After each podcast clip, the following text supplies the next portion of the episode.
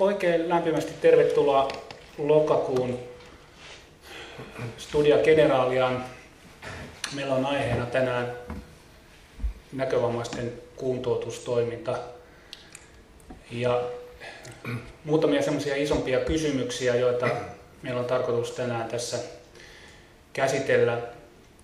Vieraana siis meillä on, on äh, meidän näkövammaisten liiton emerituskuntoutusjohtaja Teuvo Ruponen ja tässä äänessä on parhaillaan museoamanuenssi Kari Huuskonen.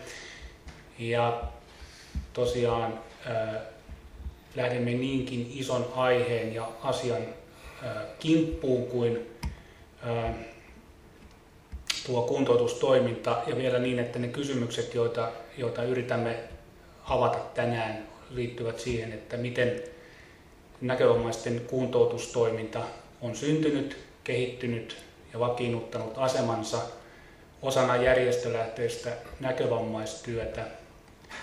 Ää, miten eri vuosikymmenet ovat muokanneet kuntoutusajattelua, sitä yleistä rahoituspohjaa ja, ää, ja palveluiden saatavuutta ja järjestämistä.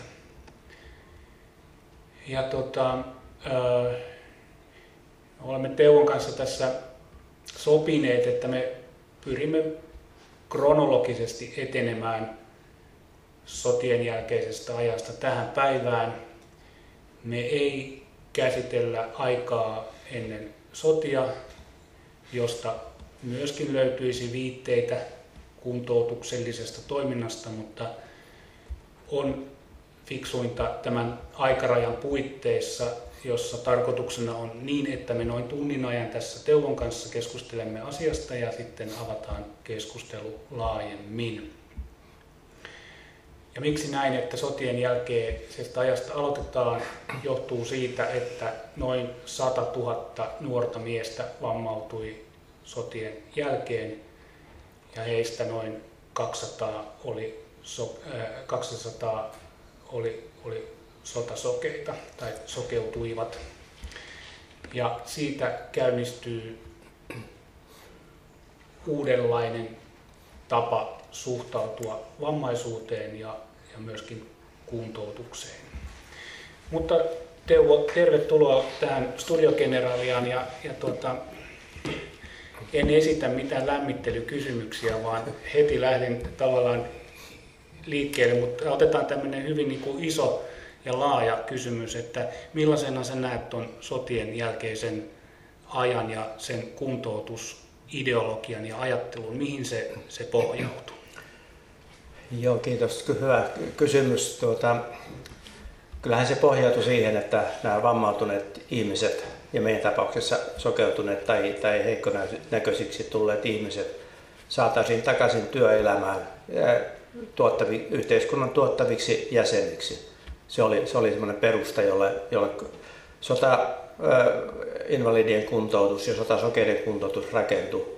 Ja, ja tuota, sama ajattelu sitten itse asiassa aika nopeasti levisi myöskin niin sanottujen siviilisokeiden piiriin tai alettiin kysyä, että miksi ei muillekin voitaisiin järjestää kuntoutusta tai jotain vastaavaa toimintaa. Mutta mut oleellista oli tämä, tämä yhteiskunnan tuottavaksi jäseneksi palauttaminen. Joo, se on mielenkiintoista, kun ö,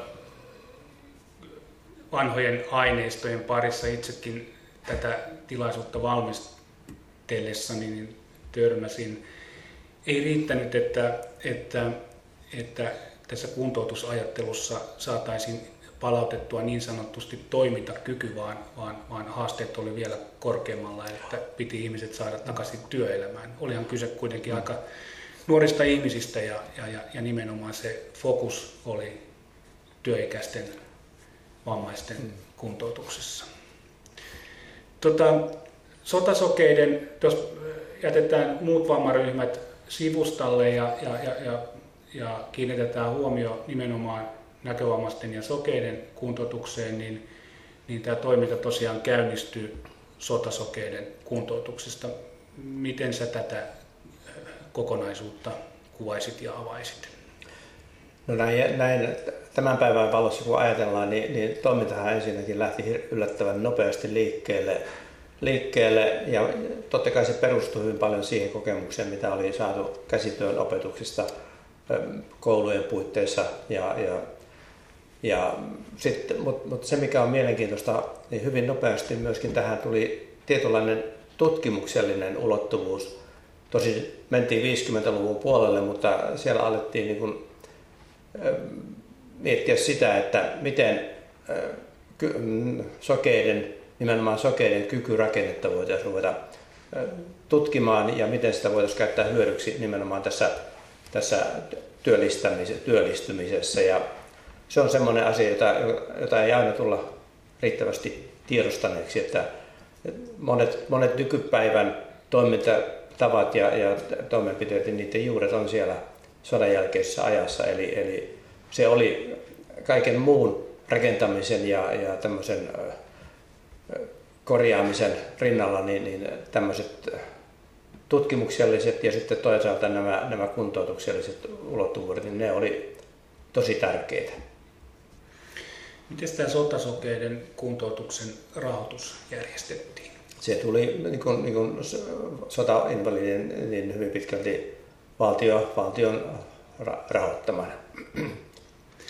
Ja tota, tässä vaiheessa Sokean keskusliitto ei vielä ollut varsinaisesti ilmeisestikään mukana, vaan että oliko meidän tämä tuolla eläintarhan tiellä sijaitseva ää, näkövammaisten ammattikoulu jollain tavalla yhteistyökumppanina? Tuota, mä en nyt ihan varma, varma ole, ole, mutta henkilö, samoja henkilöitä, jotka sitten toimivat se, myöskin liiton piirissä, varsinkin tulevina vuosina, ja, ja samoin koulun opettajista, niin muutamat osa, hoitivat tätä opetus sotasokeiden kuntoutustoimintaa. Aivan. Joo, sitten äh, 50-luvulla käsittääkseni tuolla Mustialan kartanossa järjestettiin myös sotasokeille niin sanottua, ää, taidettu vielä puhua sopeutumisvalmennuksesta, mutta, mutta kuntouttavia elementtejä oli. Ja käsittääkseni oliko niin, että Kuopion sokean koulun rehtori ää, Eero Häkkinen oli tässä hän, jonkinlainen avainhenkilö? No hän ainakin, ainakin to, toimi opettajana paljon ja se tapahtui jo itse asiassa 40-luvun puolelta alkaen. Aivan. Mutta varsinaisesti liiton kuntoutustoiminta käynnistyy 60-luvun alkupuolella 1963, mutta ennen kuin mennään tuohon vuoteen 1963, niin meidän täytyy ö, ottaa esille Tyskylän ö, ö, Siuntiossa Tyskylän, äh, miksi sitä nyt sanottaisiin, Tyskylän kartano, kartano joo, jossa, tota, jonka liitto oli hankkinut itselleen.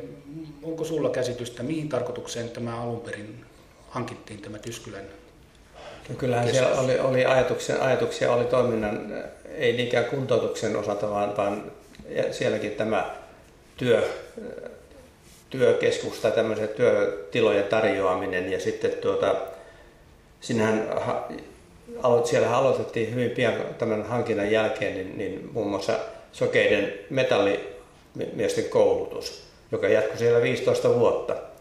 Ja tuota, eli, eli syksyllä 60 se toiminta siellä alkoi ja, ja tuota, siellä oli myöskin tämmöinen muutama tämmöinen, voisiko sanoa, ehkä ei vanhainkotipaikka, mutta semmoinen paikka, jossa myöskin asumispalveluja tuotettiin muutamille, sota, muutamille sokeille.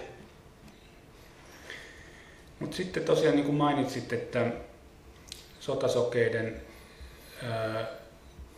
kuntoutuksen yhteydessä ja jälkeen ryhdyttiin puhumaan myös siviilisokeiden kuntoutuksesta ja, ja tämä, tässä tuota, ajatuksessa edettiin tai päästiin, päästään nyt sinne 60-luvun alkupuolelle ja, ja tuota, ainakin kun jos, jos aikaisemmin sotasokeiden kuntoutuksessa myöskin SPR taisi olla aika vahvasti takana, niin, niin, niin tuota, nyt sitten tässä vaiheessa, kun siirrytään siviilisokeiden kuntoutukseen, niin, niin, niin myöskin nämä rahoituskysymykset nousee, nousee keskusteluun ja, ja kun ilmeisesti näin olen ymmärtänyt, että muualta ei, ei, ei varoja siihen saatu, niin Sokean keskusliitto otti tämän rahoituksen myös itselleen, mutta, mutta tuota, varsinainen arkkitehti tässä näkövammaisten kuntoutuksessa on käsittääkseni ollut Antti Tamminen niminen henkilö.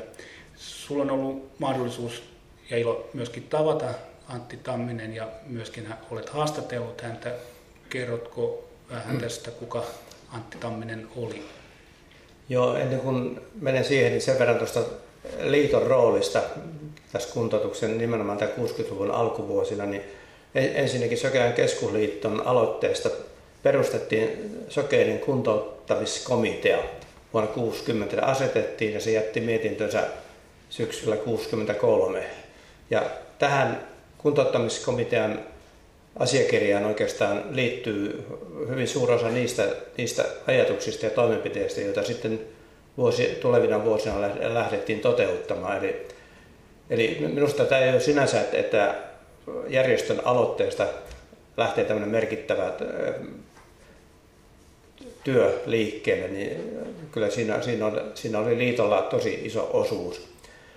Ja tämä rahoitus tietysti oli koko ajan mukana sen sisällön ja tavoitteen asettelun rinnalla ja siihen, ei, siihen selvitettiin, että invalidihuoltorahaa siihen ei siinä vaiheessa tähän varsinaiseen kuntoutukseen ollut ohjattavissa. Että invalidihuolto, siis siviili-invalideja vartenhan laadittiin jo 46 vuonna tuo invalidihuoltolaki, joka, joka, jonka kautta voitiin rahoittaa lääkinnällistä, vaikeavammaisten lääkinnällistä ja sitten tuota ammatillista kuntoutusta ja, ja työ, työkun, työhön kuntoutusta myöskin. Että, mutta se oli aika pienimuotoista ja lähinnä kohdistui näkövammaisten puolella ammattikoulussa opiskeleviin, että sitä opiskelua rahoitettiin. Mutta tämä kuntouttamiskomitea totesi, että, että tätä invalidihuoltorahaa ei juurikaan saada, saada sokeiden kuntoutukseen. Ja niin, niin siinä sitten Sokeiden keskusliiton johtokunta jo vuonna 1963, tai itse asiassa liitto ryhtyi kuntoutuskurssi kurssien suunnitteluun jo vuonna 1962, jolloin tämä kuntouttamiskomitea vielä istui täyttä päätä ja kehitteli näitä ajatuksia. Ja ja ensimmäinen kuntoutuskurssi, joka järjestettiin sitä syksyllä 63, niin sekin itse asiassa järjestettiin äh, ennen kuin tämä kuntoutuskomitea oli sen mietintönsä jättänyt. Eli liitto otti myöskin taloudellisen, taloudellisen puolen kannettavaksi jopa niin, että, että vuonna 1965 liitto totesi, että toistaiseksi liitto tulee rahoittamaan tämän kuntoutustoiminnan.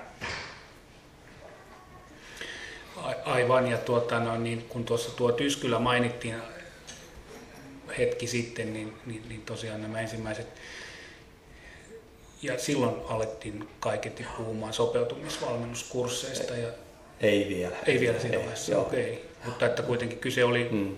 enemmän tai vähemmän vastaavanmaatuneiden kuntouttamisesta, ja, ja, ja tuota, tässä Antti Tammisella oli Niin, jo se, se tosiaan Antti Tamminen, hän oli, oli tota, niin, psykologi ja, ja pohjakoulutukseltaan ja osallistui hyvin aktiivisena muun muassa tämän Jyrki, professori Jyrki Juurmaan näihin, näihin sokeiden kykyrakennetutkimuksiin jo sieltä 50-luvulta ö, alkaen. Tai itse asiassa hän, Antti Tamminen oli kuviossa jo 40-luvulla, jolloin ö, hän muun muassa muistaa hyvin sen, miten sana kuntoutus tuli suomen kieleen. Se on niitä sanoja, joiden synty historia tunnetaan jo lähes päivän tarkkuudella. Huhtikuussa 1948 tämmöinen sana suomen kieleen otettiin korvaamaan rehabiliteeringia ynnä, ynnä muita tämmöisiä vierasperäisiä sanoja.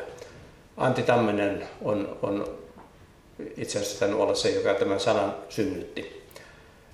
Ja 50-luvun lopulla sitten Tamminen oli, oli yhteydessä, aika, aika tiivissä yhteydessä Sokean keskuliiton silloiseen johtoon ja ja liitto päättikin lähettää hänet ulkomaille, Yhdysvaltoihin ja Kanadaan tutustumaan sokeiden sikäläiseen kuntoutustoimintaan. Ja näiden oppien ja kokemusten pohjalta Antti Tamminen sitten tuli mukaan tähän, tähän ensimmäisten kurssien kehittämiseen ja, toteut- ja toteutukseen myöskin.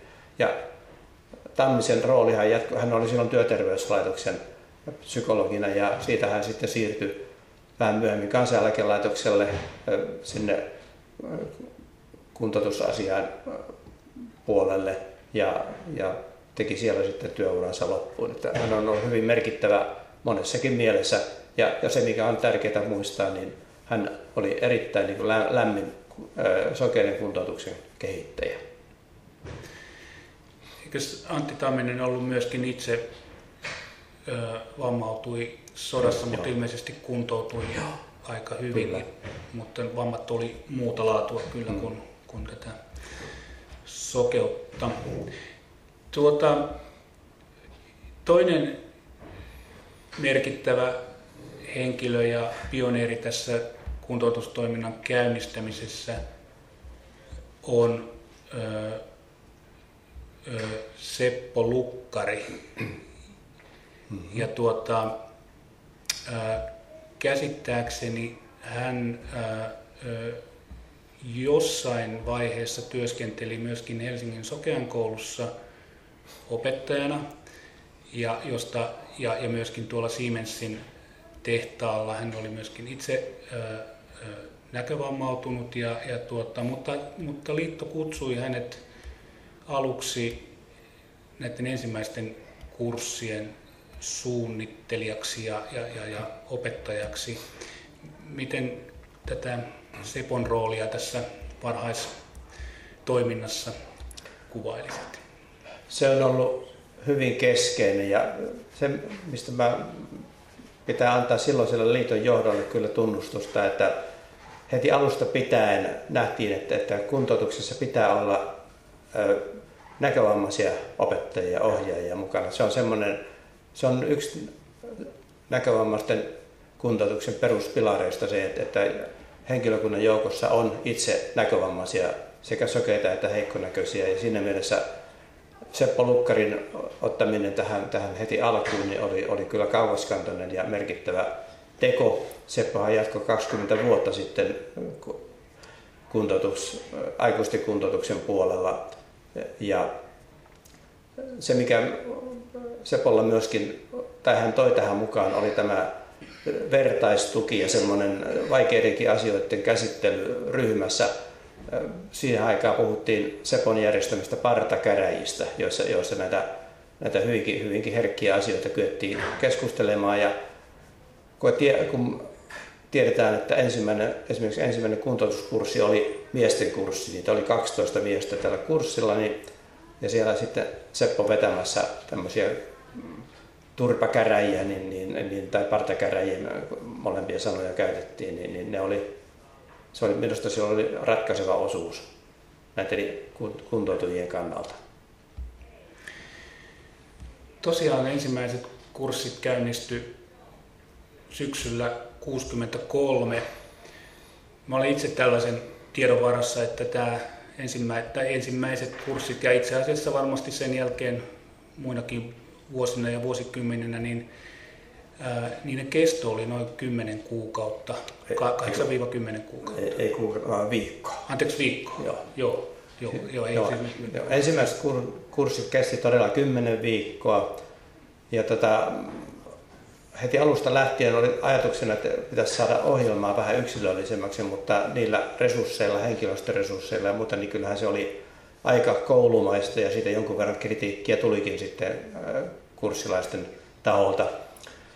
Mutta sitten jo 60-luvun lopulla syntyi ajatus, että, että pitäisi päästä pitempiin, kymmenen viikon sijasta pitempiin jaksoihin, jotta pystyttäisiin opettelemaan niitä näkövamaistaitoja perusteellisemmin ja, ja tuota, tulisi aikaa tälle vertaistuolle ja, ja psyykkiselle kuntoutumiselle annettaisiin lisää aikaa.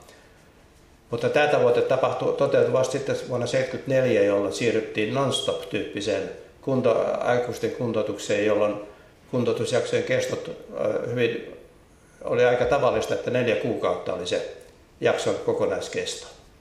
Ei välttämättä yhteenmenoon, mutta, mutta kuitenkin kokonaiskesto. Hmm. Mutta tosiaan kun noita ensimmäisten kurssien sisältöjä tutkailin, niin, niin havahduin sellaisen, että kolmella henkilöllä toiminta käynnistyy ja ne kolme henkilöä niin oli tuota askarteluohjaaja, kotitalousopettaja ja pistekirjoituksen ohjaaja. Mm-hmm. Ja ilmeisesti nämä on edelleenkin tänä päivänäkin sellaisia alueita, jotka, jotka on ihan, ihan keskeisiä.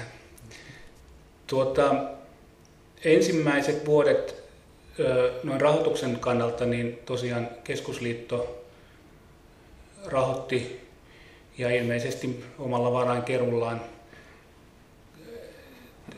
sen, sen teki, mutta oliko niin, että 65 saatiin jo julkista tukea toiminnalle vai mennäänkö vielä pidemmälle? Mennään vuotta pidemmälle. Vuonna 1966 eduskunta äh, raha-asia-aloitteen pohjalta myös 80 000 markkaa, silloista markkaa, niin tota, kuntoutukseen, tähän, tähän aikuisten kuntoutustoimintaan. Ja, se oli, ja sitten joissakin tapauksissa, yksilöllisissä tapauksissa myöskin Kela saattoi rahoittaa joitakin, joitakin äh, siivuja, mutta liiton, liiton rahoitusosuus säilyi aika suurena koko ajan. Samoihin noihin aikoihin ilmeisesti myös sitten tämä sisältöalueet laajenee, me saadaan liikkumistaidon ohjausta ja, ja psykologin ää, apua. Mennään vähän pitemmälle, 70-luvulle mennään. Mutta se mikä on myöskin kannattaa todeta, niin vuonna 1966 asetettiin tämmöinen sosiaaliministeriö asetti tämmöisen sukselaisen komitean nimellä tunnetun ryhmän, jonka tehtävänä oli, oli kehittää kuntoutustoimintaa ja tämä komitea käytti hyvin, hyvin paljon niitä kokemuksia hyväksi, joita näkövammaisten tai sokeiden kuntoutuksesta niillä kursseilla oli saatu. Ja sieltä oikeastaan sitten tämän komitean työskentelyn aikana niin vähitellen alkoi kehittyä myöskin tämä semantiikka, joka sitten johti tähän sopeutumisvalmennussanan syntyyn. Puhuttiin sopeutumis- ja harjaantumiskursseista. Ja sitten, sitten tuota, niin vuonna 70 asetettiin tämmöinen Ailion jaosto kehittämään tätä kuntoutuskurssitoimintaa ja siellä sana sopeutumisvalmennus sitten otettiin käyttöön, kun ei parempaakaan löytynyt. Siitä ei oikein pidetty sitä sanasta, mutta kun ei parempaakaan löytynyt, niin, niin otettiin käyttöön. Ja, ja sitten kun invalidihuoltolakia uudistettiin niin, että se tuli voimaan 72 vuoden alusta, niin, niin siellä sitten sopeutumisvalmennus oli, oli käsitteenä ja, ja se oikeastaan laukasi sitten koko myöskin tämän näkövammaisten kuntoutustoiminnan kehityksen 70-luvulla tapahtui paljon. Siellä tuli, tuli psyykkiseen kuntoutukseen psykologi 70-luvun puolivälissä ja, ja, tuota, ja liikkumistaidon ohjaaja saatiin Tyyskylään ja siitä se sitten alkoi alko kehittyä myöskin henkilöstöpuolelta.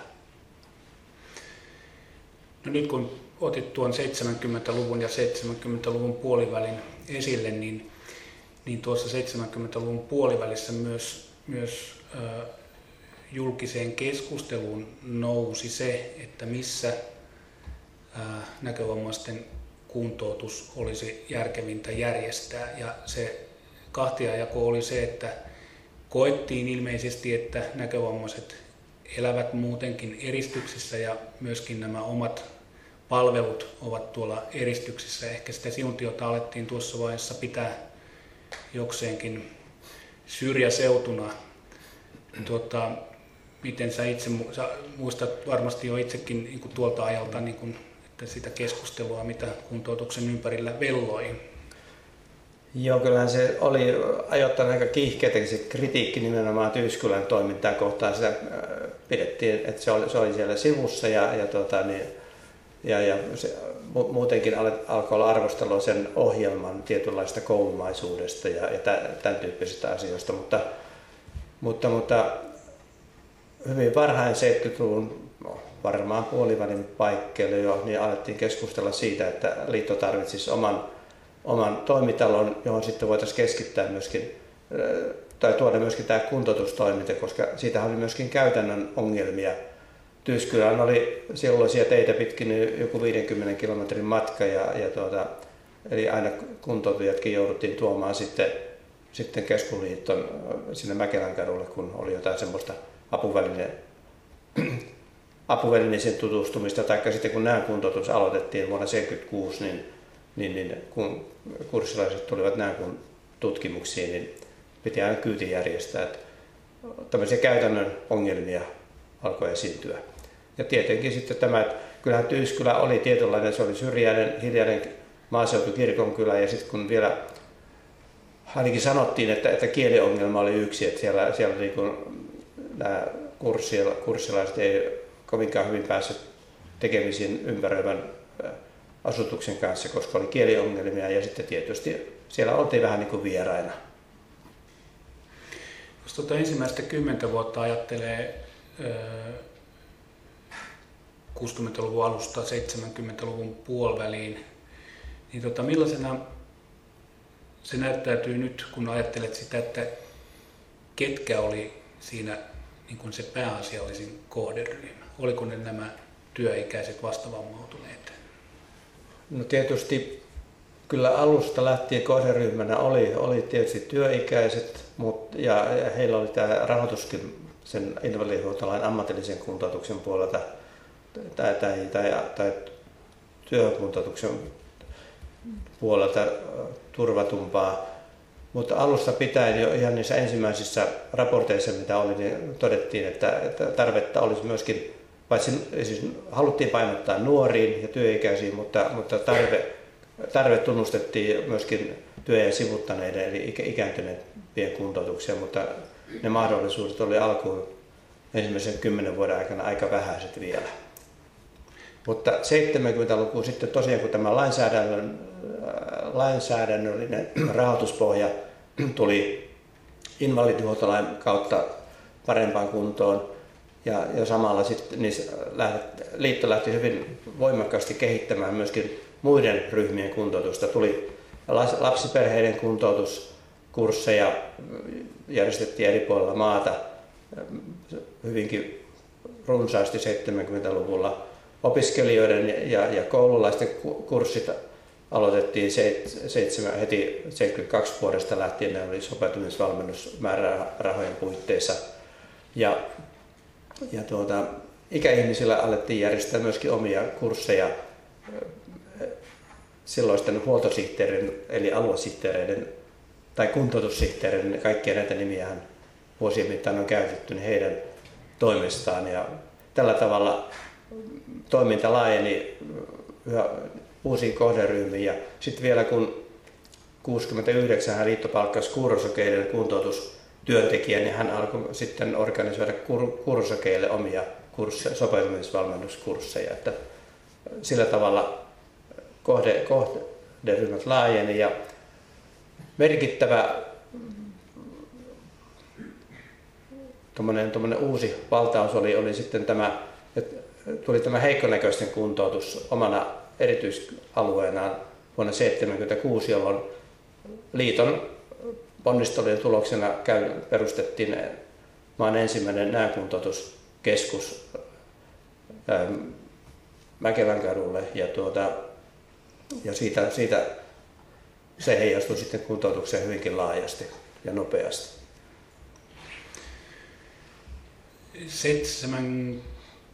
70-luvun puolivälissä, olisiko peräti 76, ilmestyi Urpo Kuotolan lisensiaattityö, jossa, jota käsittääkseni voisi edelleenkin pitää yhtenä, tai sitten myöhemmin hänen väitöskirjansa, niin hyvin merkittävänä avauksena kaikki kaikkeen tähän, mitä sitten kuntoutukseenkin liittyy, niin tuota, jos vähän avataan näitä jotakin käsitteitä nyt, mitä tässä on jo esille tullut. Lähdetään tästä kahtiajaosta, psyykkinen ja fyysinen kuntoutus. Oliko tämä 70-luvun ää, niin kuin tapa hahmottaa vai niin kuin karkealla tasolla.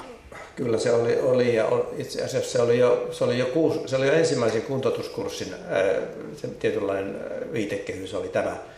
Sen verran palasin 63 ensimmäiseen kurssiin, että siellä hyvin vahvana oli, oli fyysisen kunnon kohentaminen. Siellä oli tämä 12 miehen porukka perusti jopa oman urheiluseuran Tyys Kunto-nimisen. Ja, eli, eli kunto, fyysisen kunnon kohentaminen ja sitten tämä psyykkisen kunnon kohentaminen sen vertaistuen ja vuorovaikutuksen kautta, niin ne oli elementteinä mukana jo silloin. Mutta tietysti sopeutumisvalmennustoiminnan puitteissa niin ne korostuvat ja se, sen seurauksenahan sitten tämä ensimmäinen psykologikin Tyyskylään palkattiin. Ja, mutta sitten rinnalle tuli, kol, minusta 70-luvulla voisi sanoa, että kolmantena elementtinä tähän fyysisen ja psyykkisen kuntoutuksen rinnalle tuli tämä päivittäistoiminnot ja siis semmoinen arkielämässä se suoriutumisen tukeminen. Nehän tietysti kietoutuu toisiinsa, varsinkin psyykkinen ja tämä, tämä, tämä arkielämän mm, tuki, mutta, mutta tuota, niin, sitä kuitenkin on syytä tarkastella vähän niin kuin omana kolmantena osa-alueena. Mm. No sitten entäs nämä kuntoutuksen erilaiset osa-alueet, mainitsit tuossa näön kuntoutuksen ja sopeutumis, ei kun tuota, ää, miten, miten me näitä, näitä niin kuin hahmotettaisiin, että miten se kuntoutus saadaan erilaisia lohkoja sinne?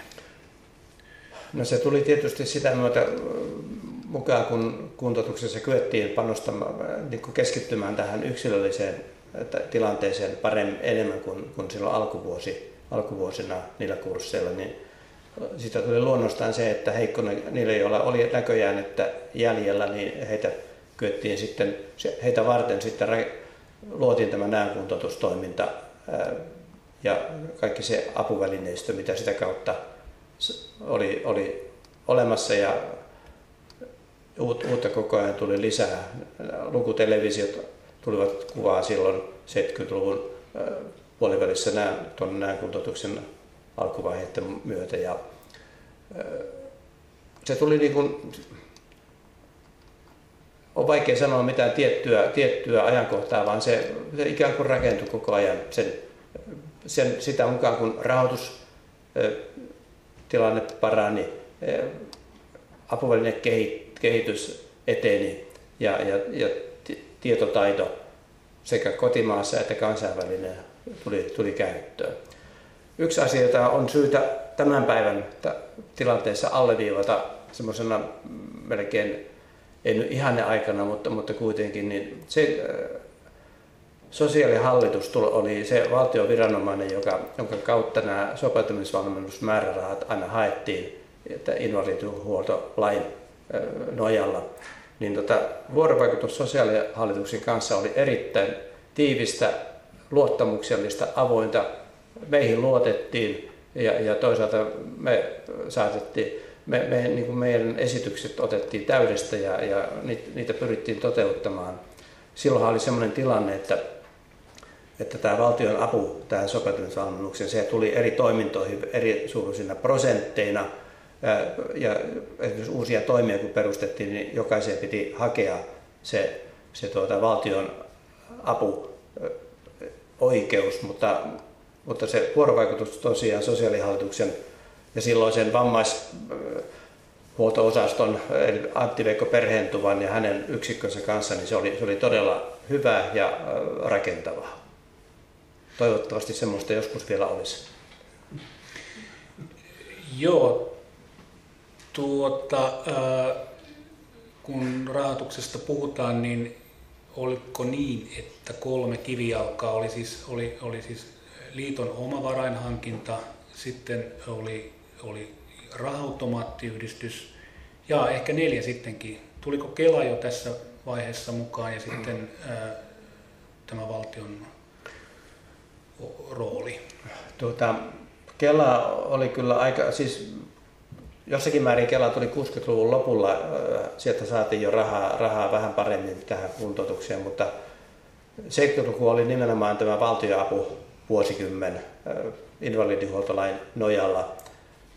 Toki jossakin yksittäisissä tapauksissa Kela oli, rahoitti kuntoutusta myöskin jollekin, jollekin henkilöille, mutta tämä valtioapu rahoitus jatkuu vuoteen 1984, jolloin sitten lainsäädäntö muuttui ja, ja tuota, kuntoutus siirtyi kuntien ja kuntayhtymien tehtäväksi tämän valtavan lainsäädännön eli kautta, eli laki sun, tuota, niin, sosiaali- ja terveydenhuollon suunnittelusta ja valtioosuudesta. Ja se olikin sitten melkoinen muutos, joka leimasi koko 80-lukua sitten.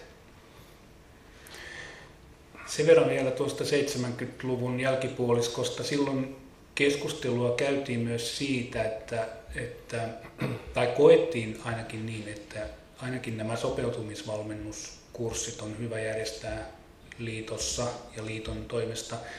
Mutta sitten kyllä käytiin pohdintoja siitä, että mitä muita näitä kuntoutuksen osa-alueita, nämä kuntoutusta, liikkumistaitoa, päivittäistaitoja voitaisiin järjestää alueellisesti ja mahdollisesti sairaanhoitopiirienkin kautta, mutta mikä siellä oli silloin ongelmana? Tuota, niin, siis kuntoutus oli terveydenhuollolla täysin, täysin tuntematon ja käsittämätön asia silloin 70-luvulla.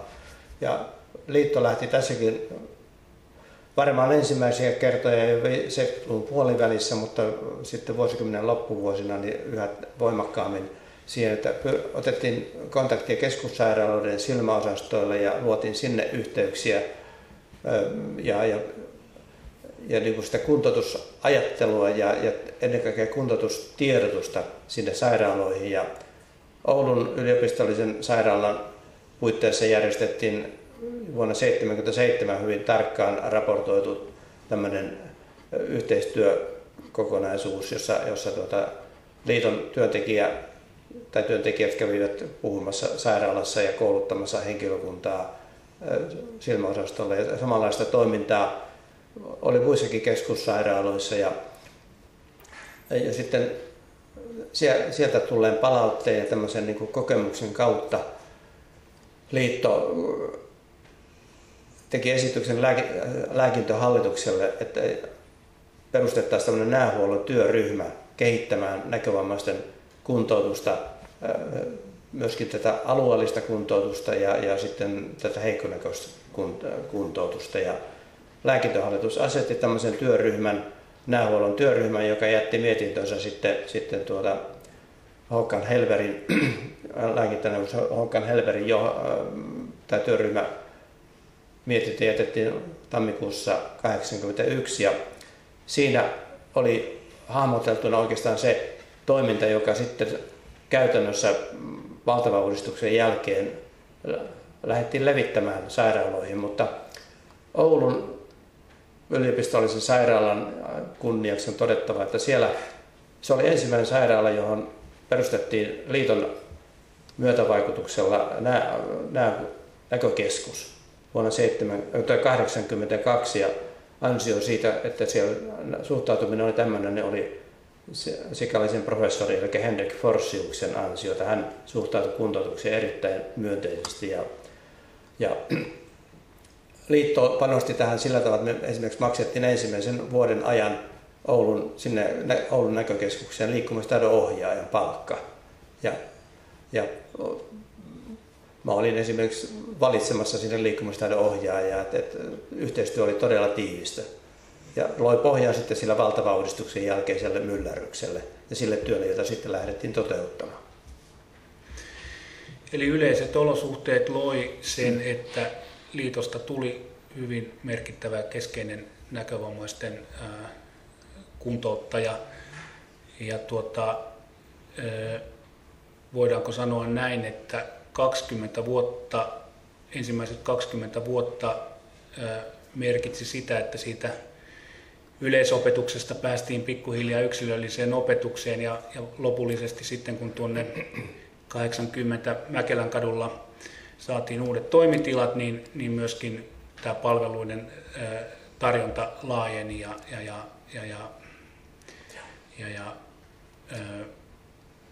Kyllä, näin, näin siinä kävi ja kun tosiaan monitoimitalon kuntoutusosasto kun saatiin toimintaan syksyllä 80, niin sitten 80-luvullahan avautui aivan ennen näkemättömiä mahdollisuuksia myöskin henkilöstön palkkaamiseen eri, eri osa-alueille. Saatiin lisää liikkumistaidon ohjaajia, apuvälineiden käytön ohjaajia, konekirjoitustaidon ohjaajia ja, ja tietysti asuntola henkilökuntaa sitä palkattiin ja, ja se oli, se oli niin kuin hyvin voimakasta rakentamisen vaihetta. Ja yksi asia, mikä on syytä myöskin todeta, kun käytiin sitä keskustelua, että onko se kuntoutus, kenen tehtävänä se on järjestää, onko se terveydenhuollo vai onko se jonkun, silloinhan oli erilaisia kuntoutuslaitoksia ympäri maata muille, muille ryhmille, onko se niiden tehtävä vai, vai keskusliiton tehtävä. Ja kuvaavaa on, on esimerkiksi viranomaista ajattelua, kyllä sos, silloinen sosiaalihallitus samoin kuin lääkintöhallitus niin katsovat, että miksi lähteä kuntoutusta hajottamaan mihinkään muualle, kun, kun te keskuliitossa sen homman jo osaatte. Eli liiton toimintaa luotettiin silloin erittäin paljon. No miten tota, nämä kansainväliset vaikutteet, näitä tuskin kaikkia keksittiin niin kuin itse, että kuinka aktiivisesti seurattiin, mitä muualla tehtiin? Kyllähän se vuorovaikutus oli, oli olemassa hyvin monella, monella erilaisissa kansainvälisissä kuntoutusalan konferensseissa. Sieltä saatiin tietoa alan äh, lehdistä. Sitten ihan tämä järjestöjen välinen kansainvälinen vuorovaikutus, niin sillä tavalla sitä tietoa tuli. Esimerkiksi tänään kuntoutustoiminta, niin siinä saatiin paljon oppia Ruotsista. Ja apuvälinen rintamalta taas sitten löytyi Saksa, silloinen Länsi-Saksa ja Englanti olivat tämmöisiä tärkeitä paikkoja Ruotsin ohella. No 80-luvun jälkipuoliskolla tuli tämä niin sanottu valtava valtion tasaus järjestelmä, järjestelmä niin tota, joka muutti sen, että tämä rahoitus sosiaalipuolelta siirtyi terveydenhuollon puolelle. No miten tämä sitten vaikutti tähän liiton jatkosuunnitelmiin?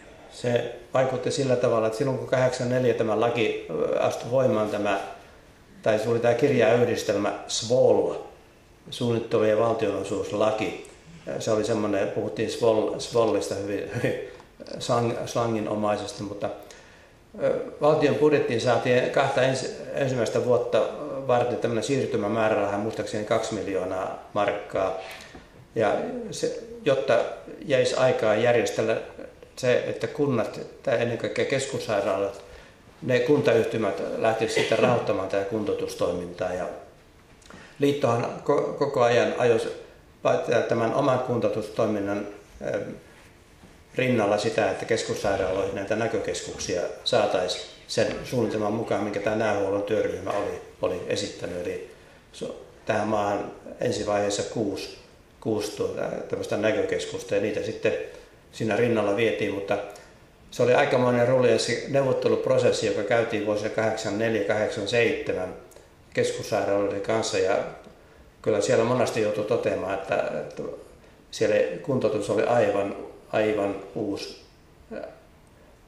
ajattelutapa nimenomaan silmäosastoilla, mutta nämä sopetun, sop, eli oli luotava tämmöinen sopimusjärje, kaikkien keskussairaaloiden kanssa piti sopia, solmia tietyn kaavan mukainen sopimus näiden palvelujen, kuntoutuspalvelujen tuottamisesta – ja meillähän siihen liittyy myöskin apuvälineiden lainaustoiminta, joka aloitettiin jo 74 vuonna invalidihuoltolain nojalla ja se siirtyi myöskin sitten tänne kuntien ja kuntayhtymien vastuulle.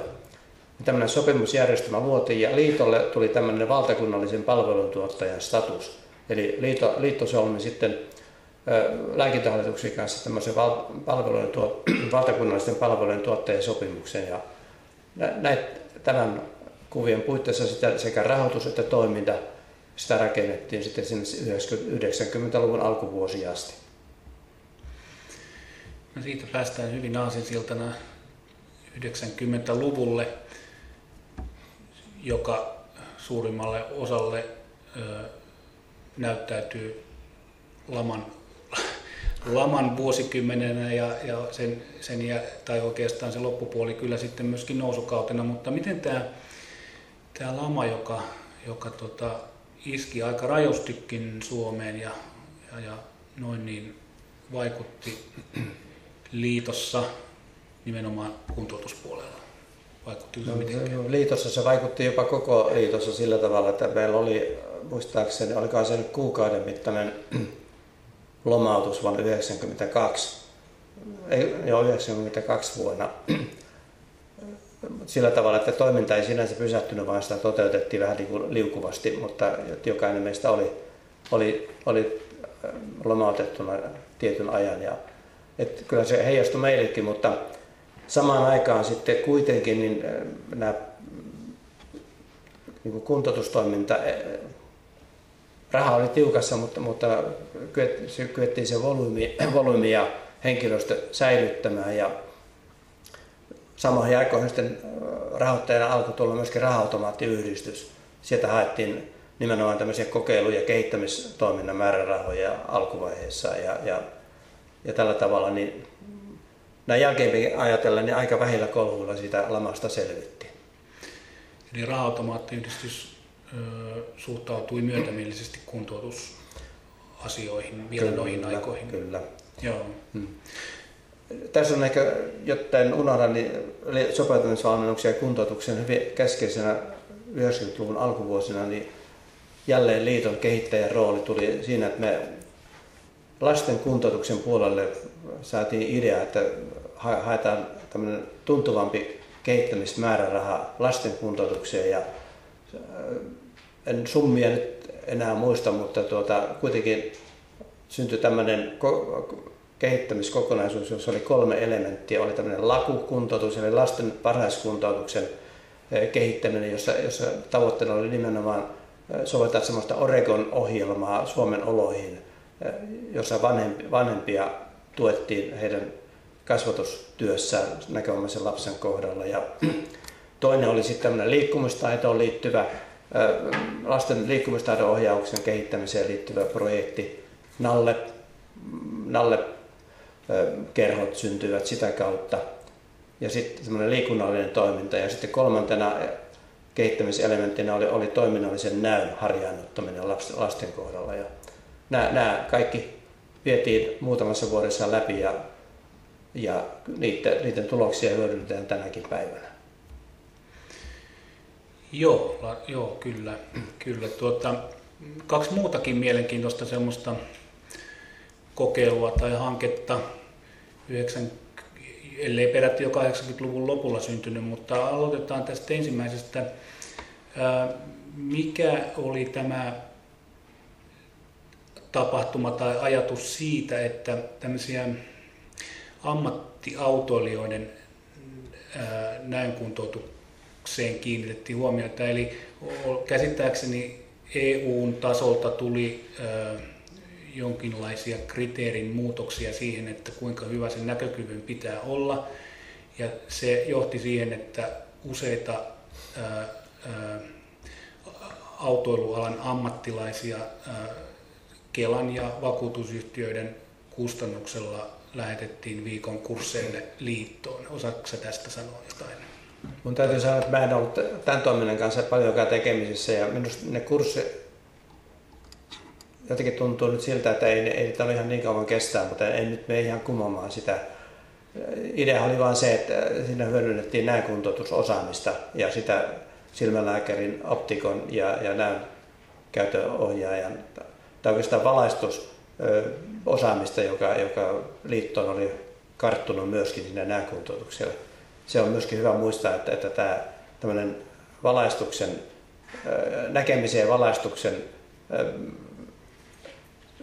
yhteiskehittäminen ja, valaistuksen hyväksikäyttäminen näkemisen, heikon näön parantamisessa, niin se oli yksi sellainen kehittämisosa-alue, jota, jota liiton näönkuntoutus toteutti jo 80-luvulta lähtien.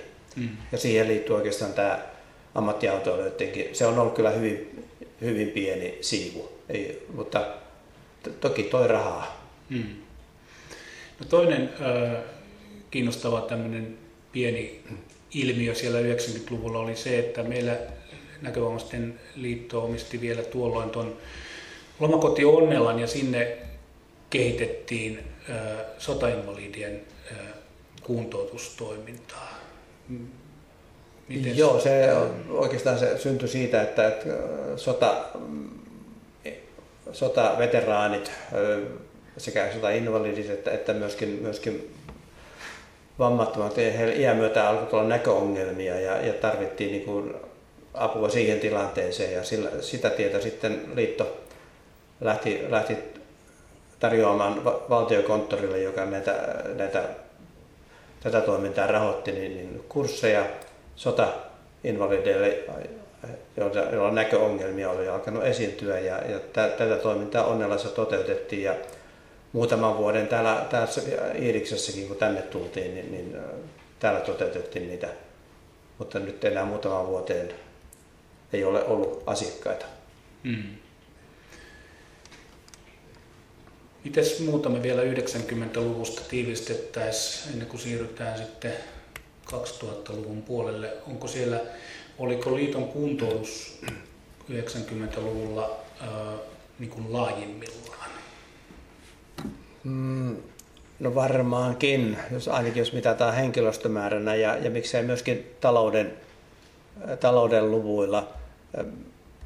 90-luku oli, paitsi että se oli tämmöinen kuntien, kuntien maksuosuus sen valtavaudistuksen myötä oli kasvanut, niin Kela tuli näkövammaisesti kuntoutukseen 90-luvulla voimakkaammin mukana, mukaan, kun Kelan kuntoutuslaki säädettiin vuonna 1991 tuli voimaan ja sen perusteella Kela rupesi maksamaan sitten, sitten tuota, niin, ammatillista ja vaikeavammaisten lääkinnällistä kuntoutusta. Ja, ja sen, eli Kelan osuus, ehkä se on yksi tyypillinen 90-luvun kehityskaari.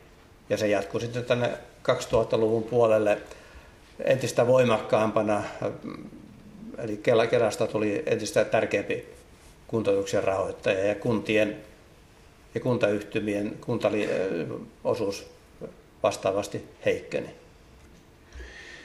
Näkyykö tuossa 90-luvulla jo miten se, että tuolla ää, näillä keskussairaalan alueilla kuntoutusyksiköitä syntyi ja ja kasvoi vai onko se enemmän tuota 2000-luvun kehitystä? Kyllähän se tiety, tietyssä mielessä näkyy ja tuntuu, mutta liittohan pyrki aktiivisesti tukemaan näitä, näitä alueellisia toimintoja, koska nähtiin, että ne, paitsi että ne antaa, antaa lähelle apua, niin toisaalta ne myöskin ruokkii tai, tai syöttää asiakkaita tänne valtakunnalliseen toimintaan. Että näitä ei nähty ollenkaan niin kilpailevina, vaan, vaan toisiaan täydentävinä järjestelminä. Hmm. no, 90-luvun lopulla ryhdyttiin tietysti sitten puhumaan siitä, että uusien toimitilojen tarpeellisuudesta ja, ja, ja tuota, 2050 nyt siirryttiin neljä. tänne, neljä tänne, mm. tänne Itäkeskukseen Iirikseen. Tota, miten kuntoutuspuolella vastaanotettiin nämä ajatukset siitä, että uusien toimitilojen saamisesta? No, toki se nähtiin erittäin toivottavana ja voi, voi jopa sanoa, että ilman kuntoutusta niin tätä Iiristä ei olisi. Kyllähän se oli niin keskeinen, keskeinen tekijä, että saatiin uudet ajanmukaiset kuntoutustilat ja, ja tuota, koska tuonne Mäkelän kadulle niitä ei, ei siihen vanhaan kiinteistöön ollut. Sinne ei millään saatu ja kun toiminta muutenkin oli laajentunut ja tilatarve tila-ahtaus oli, oli hyvin kouriin tuntuvaa, niin, niin tämä uusi toimitalohanke, niin sehän nähtiin todella semmoisena merkittävänä, joka avasi myöskin mahdollisuuksia kuntoutustoiminnan edelleen kehittämiseen. Hmm. No miten tuo rahoituspohja sitten, oliko ketkä kaikki?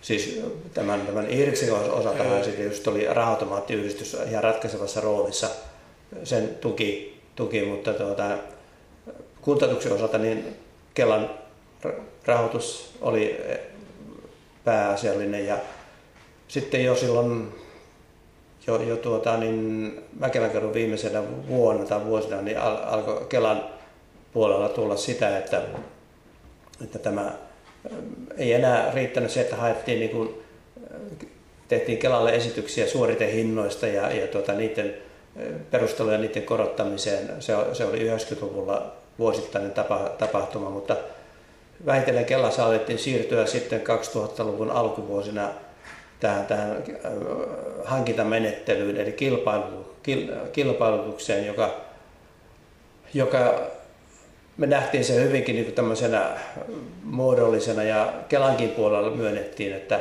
näkövammaisten kuntoutus on semmoinen erityisosaamisalue, että on vaikea nähdä, kuinka ihan vakavasti, vakavasti voisi kilpailla liiton osaamisen kanssa, mutta kun sitten silloinen hankintalainsäädäntö oli aika ehdoton ja sen tulkitsijat Kelassa olivat aika ehdottomia, niin, niin, niin sitten näkövammaisten kuntoutuskurssitkin sitten tuli tämän kilpailutuksen piiriin ja alkoi se prosessi, joka, joka sitten ymmärtääkseni on vain entisestään, entisestään vaikeutunut ja, ja, ja tuota, näkövammaisten kuntoutuksen ymmärrys on, on hajonnut taivaan tuuliin.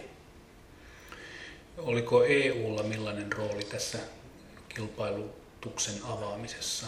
No, meidän hankintalainsäädäntöhän hyvin pitkälti pyrittiin perustelemaan sillä, että, EU, EU-jäsenyys vaatii, vaatii tätä, mutta kyllä siellä on koko ajan ollut, ollut mahdollisuus poiketa, jos halua olisi ollut, niin, niin, niin monia asioita olisi voitu hoitaa ilman kilpailutusta. No tuota, kun tuossa 90-luvusta puhuttiin, että silloin ö, kuntoutuksen puolella syntyi uusia ideoita ja, ja kehitettiin, ja erityisesti tuolla lasten kuntoutuksen puolella tapahtui, tapahtui uusia innovaatioita, niin miten tässä 2000-luvulla sitten, niin tuliko kuntoutukseen jotain uutta? Vai miten tuo noin sisällöllisesti? No tuota, ehkä semmoinen painopiste, tämä, yksilö, tämä yksilöllisyys ainakin voisi sanoa, että ainakin, ainakin papereiden ja hakemusten perusteella, niin se on, eli yksilökuntoutusta kyettiin tarjoamaan entistä niin kuin yksilötasoisena, vaikka niistä koottiin ryhmiä näistä yksilökuntoutuksia kuntoutujista, niin, niin kuitenkin kyettiin palvelua tuottamaan entistä yksilöllisemmin ja, ja, tuota, ja sitten toinen asia ehkä on se, että tämä apuvälineiden, apuvälineiden opetuksen rooli on, on entisestään kasvanut, kun, kun apuvälineet on kehittyneet. Ja sitä kautta, voisiko sanoa, päivittäisen suoriutumisen turvaamiseksi, niin apuvälineillä on entistä keskeisempi osuus ja sitä opetusta tarvitaan entistä enemmän. Ja, eli niitä resursseja jossakin määrin kyettiin lisäämään, mutta jos on oikein ymmärtänyt niin nyt nykyisellään, niin ne on niukentuneet. Hmm. Muutama sellainen havainto, mikä niin kun on liittyen 2000-lukuun ja tähän Iiristaloon, niin, niin meillähän aika lailla panostettiin niin kuin näissä tilaratkaisuissa esimerkiksi tuohon, tuohon päivittäistoimintojen ADL-tilaan ja, ja meillä oli hmm varmaan jossain vaiheessa ajatuksia tuosta silmälääkäripalveluista, eli tuolla kun oli oma kuntoutuksen tota, osasto, niin ö, mitä näille tapahtui, kun niiden käyttö jollain tavalla on käsittääkseni ainakin vähentynyt, ellei, ellei loppunut kokonaan, että liittyykö se juuri tähän, tähän Kelan niin kuin, niin kuin ohjaukseen, että mitä kuntoutetaan ja missä olisi järkevää tehdä. Niin, se on ainakin varmaa, että, että tarve ei ole mihinkään hävinnyt, hävinnyt esimerkiksi nämä kuntoutuspalveluihin. Tai, ja, ja te, niin kuin totesin, niin apuvälineiden käytön opetuksen tarve on, on kasvanut aivan rajusti verrattuna aikaisempiin vuosikymmeniin. Et sillä, sillä tavalla niin tämä, mikä on nyt tapahtunut että kilpailutusten kautta näkövammaisten kuntoutuksen joidenkin toimintamuotoja on, on siirtynyt äh, ihan to, muiden kuntoutuslaitosten äh, toiminnaksi. ja sitten ne ostaa sitten jonkun henkilön, henkilön näkövammaiosaajan sinne sitten, niin, niin aina välillä miettii ainakin näin, näin, näin tota eläkkeelaisena, että, että mistä löytyy ne kriteerit, millä osoitetaan tämmöisen toiminnan täysjärjettömyys, mutta ei ole vielä keksinyt. Hmm. Jos tässä lopuksi tuota, tehdään vielä yhteenvetoa ja jonkunnäköisiä tulevaisuuden näkymiä katsotaan, niin miten sä vetäisit nyt yhteen tämän näkövammaisten kuntoutustoiminnan osana järjestölähtöistä näkövammaistyötä niin sieltä 60-luvun alusta tähän päivään? Millaisena se noin niin kuin historian kulun analyysin näkökulmasta näyttäytyy? Kyllä se näyttäytyy. Liiton osuus, osuus kuntoutustoiminnan kehittäjänä on ollut aivan ratkaiseva ja, ja keskeinen. Ilman liittoa niin, niin moni asia olisi jäänyt toteutumatta tai, tai tuota, kehittämättä. Ja, ja se, että, että palvelutoimintaa kehitetään tiiviissä vuorovaikutuksessa käyttäjien, eli tässä tapauksessa liiton näkövamma- ja, ja näkövammaskentän kanssa, niin, niin se, se on ollut se tekijä, joka on turvannut tämän, että nämä palvelut on kehittyneet järkevällä tavalla, eikä, eikä, eikä sinne ole pistetty jotain, muodo, jotain muodollisia kriteereitä, niin kuin nykyisellä tapahtuu. Niin, niin kun tämä vuorovaikutus on, sehän on niin kuin nyt viime vuosina etääntynyt. Liiton, liiton osuus toiminnan kehittäjänä se on lähes olematon, koska sitä ei arvosteta sitä, sitä puolta. Ja tämä on semmoinen, mistä, mistä meidän kaikkien pitäisi olla erittäin huolissaan siitä, että, että jos tämä tämmöinen puolen vuosisadan jänne nyt on katkeamassa, niin pitääkö meidän ruveta rakentamaan uutta Tyyskylän kurssi, kurssia ja lähteä niin kuin taas jolla, jollakin uudella toimintatavalla kehittämään sitä, mikä jo kerran on luotu. Sen sijaan, että meidän pitäisi ikään kuin tämän päivän valossa niitä vanhoja osa-alueita kehittää tämän päivän tarpeisiin vastaava, tarpeita vastaavaan. Semmoisena lopputoteamuksena omalta osaltani voisin sanoa, että, että ei, liiton ei pitäisi alistua siihen, että, että talouden ja, ja tuota, tehokkuuden nimissä niin ajetaan alas kuntoutustoimintaa tai, tai hajautetaan sitä semmoisiin käsiin, jotka eivät sitä hommaa kykene hoitamaan. Ja toinen perusasia, mikä on, niin, niin kuntoutusprosessia ei voida nopeuttaa kurssi, kurssijaksoja lyhentämällä. Aivan. Millaisena tuota, sä kun varmasti seurasit tuossa viime keväänä sitä keskustelua, että pitäisikö kuntoutustoiminta yhtiöittää vai pidetäänkö se liiton, liiton niin kuin toimintana ja, ja, ja, ja, valtuusto sitten ja hallitus päätti, että, että se säilyy osana liiton toimintaa, niin miten sä tätä keskustelua seurasit ja mitä ajatuksia sulla se herätti ylipäänsä? No, kyllä ne ajatukset oli sellaisia, että yhtiöittäminen ei ole mikään, se, se ei ole mikään äh, ratkaisu. Siinä on oma riskinsä kun yhtiöitetään, niin yhtiölle tulee oma, oma hallinto ja tuota, siellä näkövammasedustus olisi entisestään kaventunut. Eli, eli kyllä mä näen, että, että toiminnan pitää olla, olla liiton hallituksen suorassa mm, ohjauksessa ja, ja tuota, sitten ja toisaalta niin, niin, niin ei, niin, eli, eli tämä, se olisi ollut muodollinen tämä yhtiöittäminen. Ei, ei se olisi tuonut mitään uutta, uutta tähän, tähän. Päinvastoin olisi etänyttänyt tätä toimintaa tästä järjestökentästä ja järjestölähtöisyys olisi käynyt entistä hatarammaksi. Yksi asia, jota, joka mm, mä olen tässä välillä, johon olen viitannut, mutta haluan myöskin taas kerran alleviivata, on se, että näitä näkövammaisia työntekijöitä tarvitaan kuntoutukseen ehdottomasti ja siinä ei mitkään muodolliset koulutuspätevyysvaatimukset, niin ne on, ne on yhtä, ne on, ne on, niillä ei ole mitään merkitystä sillä, että onko ihmisellä fysioterapeutin tai toimintaterapeutin tai, tai jonkun tämmöinen muodollinen koulutus, jossa näitä puuttuu näkövammaisosaaminen ja se, mitä meidän kuntoutujat tarvitsee.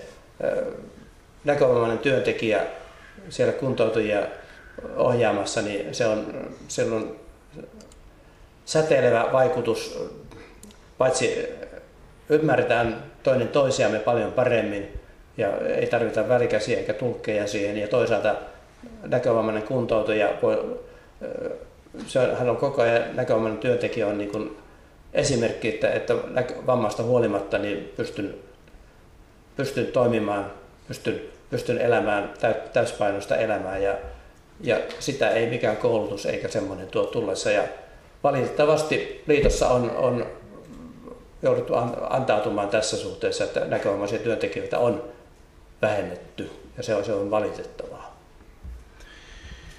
Minä kiitän Teuvo tästä sinua ja, tuota, ja, ja nyt näistä, näistä ajatuksista meillä on hyvä jatkaa ja laajentaa ja avata, avata tätä keskustelua. Eli mä tuota, ehdotan seuraavaa järjestystä, että kun, kun, kun haluatte esittää omia ajatuksia tai puheenvuoroja, niin siinä teidän edessä on semmoinen mikrofoni ja sitä kerran painamalla se aktivoituu se mikrofoni ja, ja, ja sitten kun olette asian esittäneet, niin, niin sulkisitte sen mikrofonin, jotta täällä tilassa ei nämä mikrofonit lähde kiertämään. Mutta kiitoksia Teuvo. Kiitos.